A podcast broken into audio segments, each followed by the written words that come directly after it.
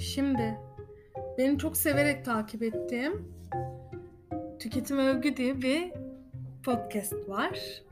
Ee, inanılmaz derecede hoşuma gidiyor. Belki de hani gerçekten perakende ve pazarlama işte mağazacılık üzerine çalıştığım için de olabilir. Onlardan inanılmaz şeyler öğreniyorum.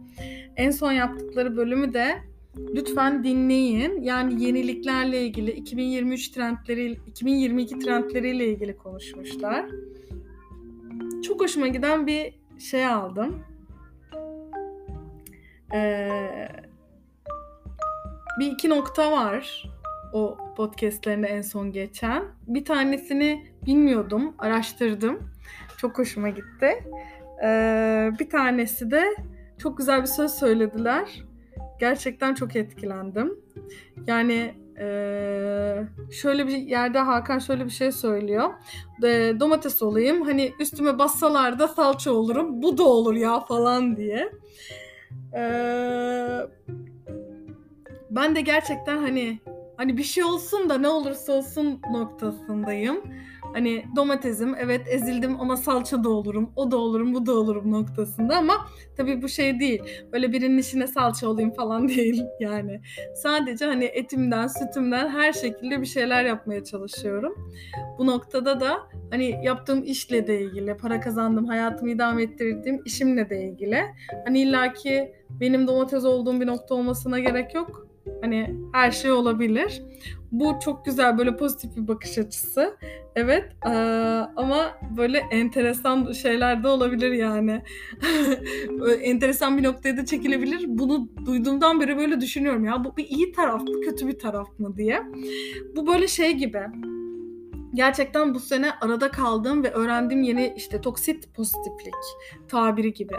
Yani bu toksit pozitiflik benim yeni yaklaşık 5-6 ay galiba merak listesinde Çağrı'nın yaptığı bir liste vardı.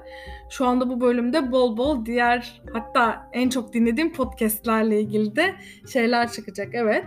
Ee, onu yaptığı bir tane bölüm vardı. Orada hatta bir test vardı.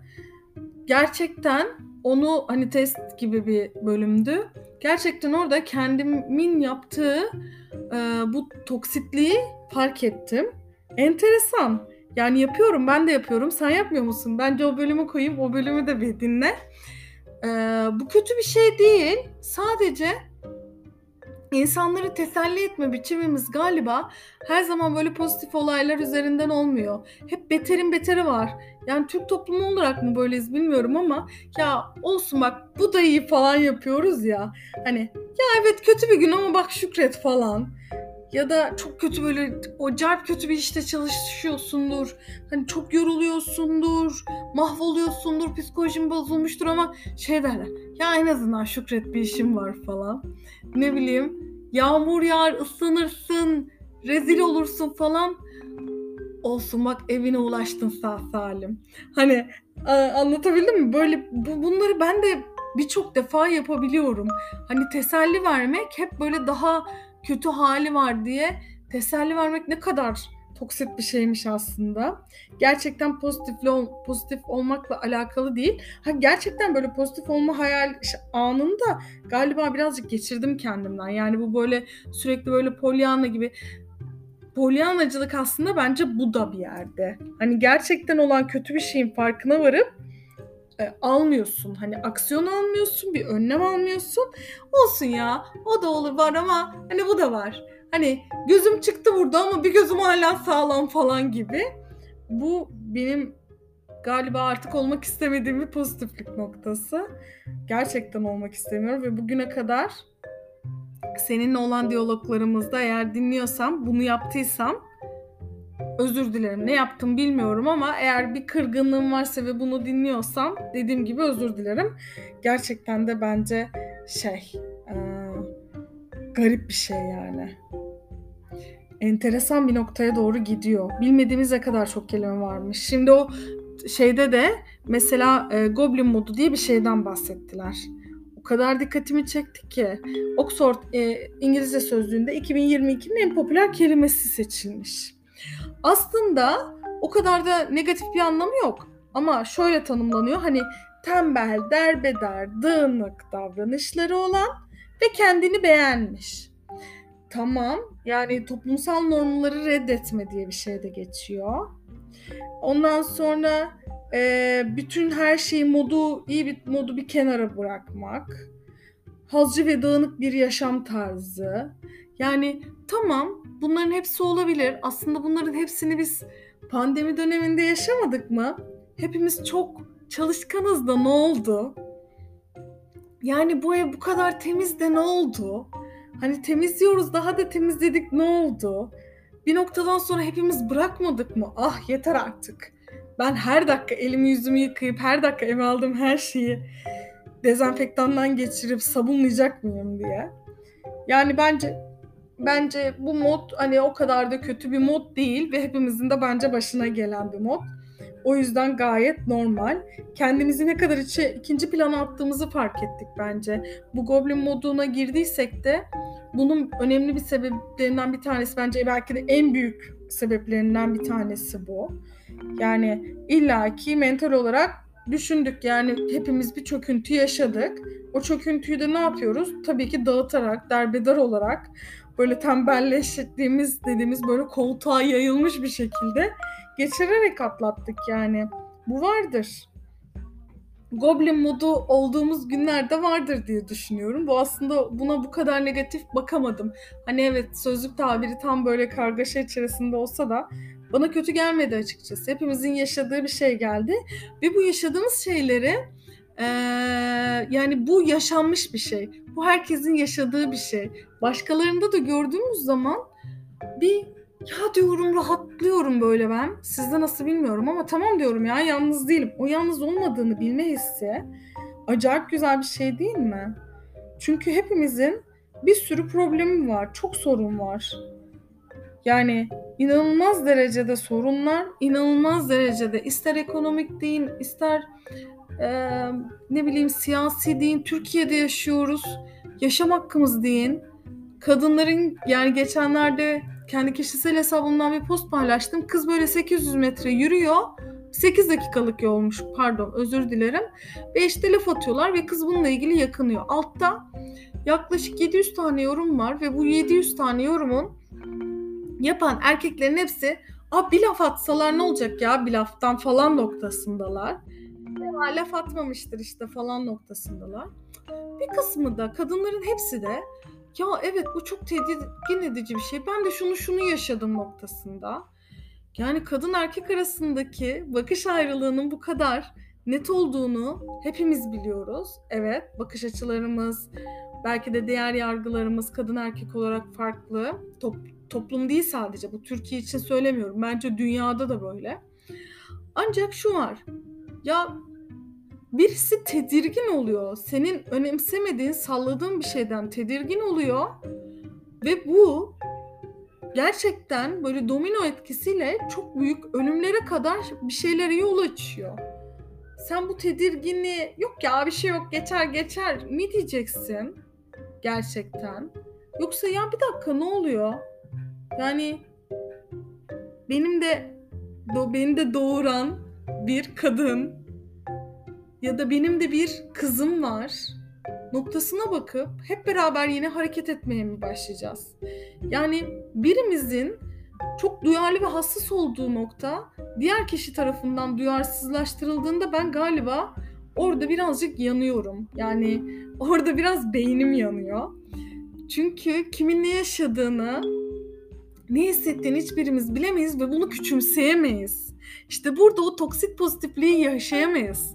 Yani birisi sana laf attığı zaman ya sana laf attı ama işte aa benim başıma neler geldi diye geçiştiremeyiz.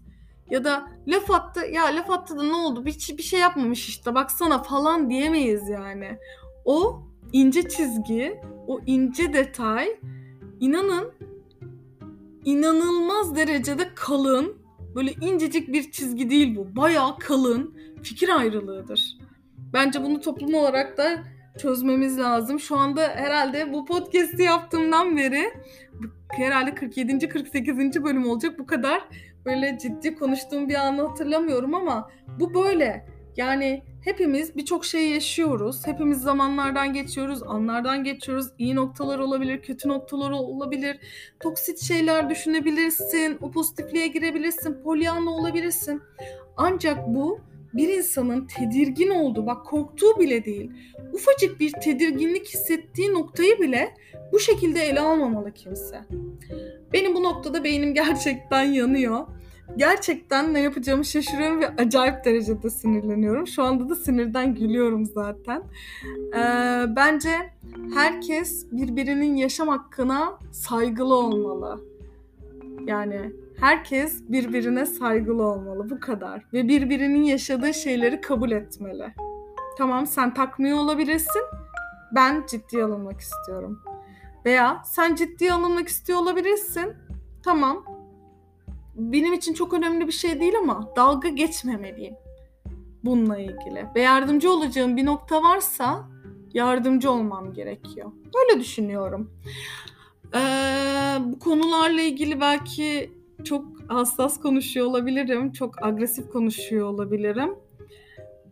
Kimse bunu hmm, belki düşünmeyecek, belki bununla ilgili bir yorumda bulunmayacak ya da şöyle bir dinleyip geçeceksin. Ben bu sözü söylediğim zaman en son bir kadın bana dedi ki ben şu sözü çok seviyorum Ursula'nın. Devrim yapmak istiyorsan önce devrimin kendisi olacaksın diye. Sonra bir hemcimsim de bana şöyle söyledi ki severim kendisinde. Ee, her devrim kendi çocuğunu yutmuştur, yemiştir dedi.